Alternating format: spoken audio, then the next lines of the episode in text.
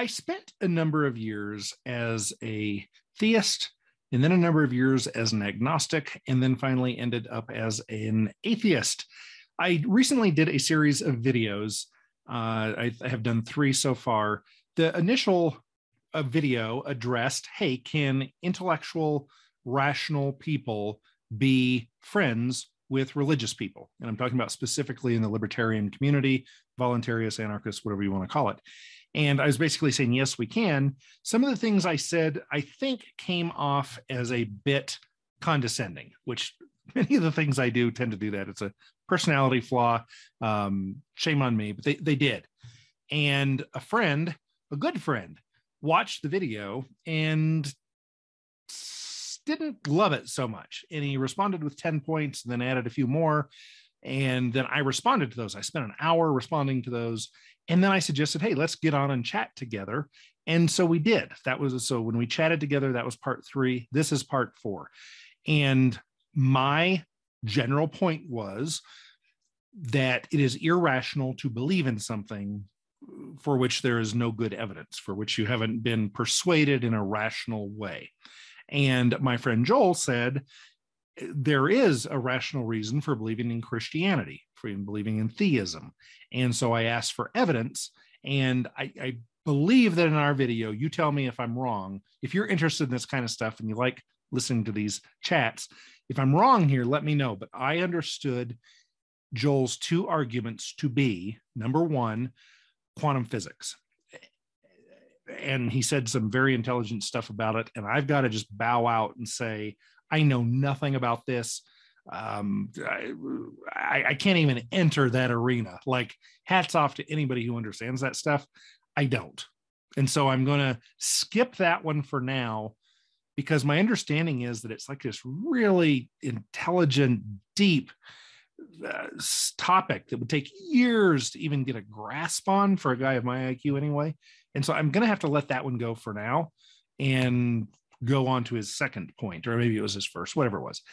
His point was the evidence that he provided that there is a, a deity, theos, a god, is that the world had to be had to come about in some way humans had to come about in some way and everybody's open to offer ideas about how that happens. That's, that's, how science works. As you say, I'm noticing this thing. There's a world. I'm here. And how did that how did that come to be? How did I come to be in this world? And how did the world come to exist? And then everybody gets to pop off with their ideas. And somebody might say, well, I think it was, I don't know, that that the uh, trees turned into people within an eight minute period, and it was because loud music was playing. And then scientists would look at that and go, That's a crackpot theory. That's ridiculous. We all look at everybody's welcome to look at it and go, Yeah, that doesn't work. I don't think that's it. And then somebody else comes up with an idea. People look at that and go, Yeah, I don't think so. So people who are interested in that area, and another little point of uh, disagreement that Joel and I had, Joel's understanding was that all intellectuals. If you are an intellectual, you should be interested in the origins of the world, humanity, etc. And I would say no, there are, hundreds of thousands or millions of topics that an intellectual might choose to be interested in and investigate. And the origins of the world, that's one of them. Interesting one, cool. Like I'm glad some people are really into that. I'm more, I don't know, maybe more of a uh, modern day, hey, how do we make the world a better place tomorrow kind of guy. But that's definitely not a better thing to be focused on than the origins of the world. I just am not not into it that much. So, but but his argument was world had to come from somewhere. People have come up with various reasons why it might have, and nothing seems to make sense. But the one that makes the most sense is uh, creationism. That there was a first. Uh, he didn't say first mover, but there was something that created an intelligent uh, designer of the world. And since that's the best argument, the best hypothesis, if if I can't come up with a better one, then we've got to go with that one. And I'm gonna I'm gonna have to go ahead and question your detective work there, whatever they said in Fargo. Um, I, I, I wrote down some notes. I made a little example here, and and so I'm, I'm kind of writing this to to Joel, or I'm, I'm going to say this to Joel and, and others as well. I'm, I'm going to give you a little bit of an example to say that you can't you can't just say some people said that A is a reason for something. Some people said that B is a reason for something. And if you can't come up with a better reason, then we have to go with those two. And one of those isn't a good one. So let's go with the other one. And it's got to be true, or it's the most likely to be true. No, not at all. Uh, I think the truest answer can be I don't know like it's not my area. And if there aren't anything any, any examples any any proofs that make good sense to a, a, person who's basing their i don't know their examination on reason logic evidence if if there aren't any good arguments from any side then the appropriate answer isn't let's pick the best one of all the lousy ones kind of like government. Let's pick the best type of government. Democracy i guess it's better than a dicta- dictatorship well, no, if it ain't good, don't use it. And so that's kind of my perspective. Here's an example, and this has really happened. Uh, about 20 years ago, 25 years ago, a friend and I were in in uh, the Rocky Mountain air region. We were out camping, and we'd only had one beer each, so this wasn't a drunk thing. And we looked up on the hillside, two, three hundred yards away, and we saw a an unknown creature walking up the hillside. We both just looked at each other like, "What's that?" And I remember we even talked about it. And it was walking upright and it was moving fast, like faster than a human could walk. And it was standing upright. And so we thought about, well, what could it be?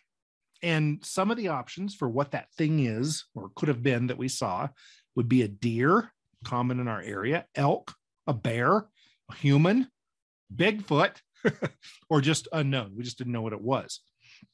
Well, we, we looked at these possibilities and we said, well, uh, number one, two, and three, the deer, elk, and the bear, um, they don't walk up hills on their hind legs. Like they might rear up for a little bit, a deer or an elk to butt antlers or, or something. A bear will rear up sometimes, but they don't walk around like that. So we had to kind of say, okay, this hypothesis of it being a deer, hypothesis of it being an elk, hypothesis of it being a bear, those aren't good arguments. Well, then another is it could have been a human. But I'm telling you, from looking at it, it was just human couldn't have walked that fast, and a human isn't covered in a brownish color fur. So I don't think it was a human. I'm really sure it wasn't a human or a deer or an elk or a bear. Well, it could have been Bigfoot. Nobody's ever proven Bigfoot exists, but according to Joel's argument, if we've looked at the other possibilities and we've eliminated them, then we have to pick the next best one. And we have to pick Bigfoot. Well, if you chose to say, yep, must have been Bigfoot, because it really, I don't think it was a deer or an elk or a human or a bear. Well, that's not, that's not how you come to conclusions. That that's not how you decide things.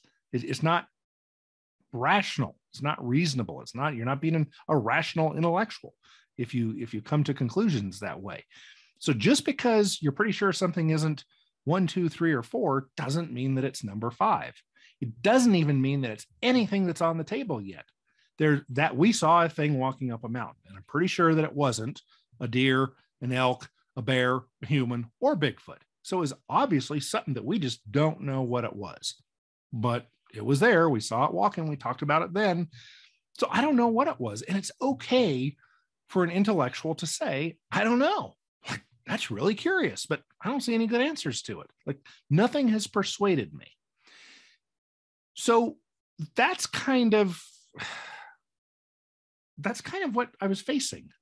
And I don't I don't know if I responded well to Joel. I'm trying to be respectful here, but but I I here's what I'm wondering. I'm wondering if the thing that I said that was the most upsetting to a, a theist person was when I said that they can't be an intellectual. And what I'm wondering is that my definition of intellectual what is in fact very narrow. Maybe I should not have used that word. Maybe I was wrong to use that word, and everything that follows from me using that word is therefore poisoned. Maybe I should have said a rational intellectual. Maybe that would have fixed it um, I'm pretty sure you can't claim that thinking of things that Bigfoot or God or unicorns or whatever, like you can't think that's a rational thing to think. An, an intellectual person who's usually intellectual may think about these things, but you're not rational. Like you're not rational if you think that it was Bigfoot because there isn't good evidence of Bigfoot existing or God existing. And so until a rational argument can be given and not this, hey, we can't come up with a better argument, so we have to go with the best one we found thought of so far, that's not that's not going to cut it. So that's just a quick thought I had. I'm going to continue thinking on what Joel said, and uh, I'm going to I try to think of a way. Maybe I'm communicating poorly. Um, I don't think I was heated or or did things. You know, I don't think I was off base in the video.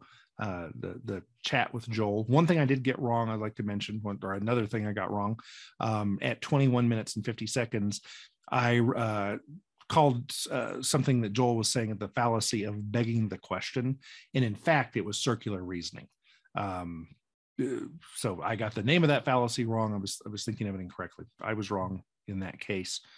Uh, let me look at my notes here and see if there's anything. I just wanted to kind of do this a real quick video here, a follow up, and I might do another one or two, and then maybe have another discussion with Joel, or uh, maybe Joel and I are just using the wrong words and not coming up with good enough definitions from the beginning, and maybe maybe someone else would be a better person to continue this conversation and try to come up with truth with which I, I hope Joel wants. I know that's what I want.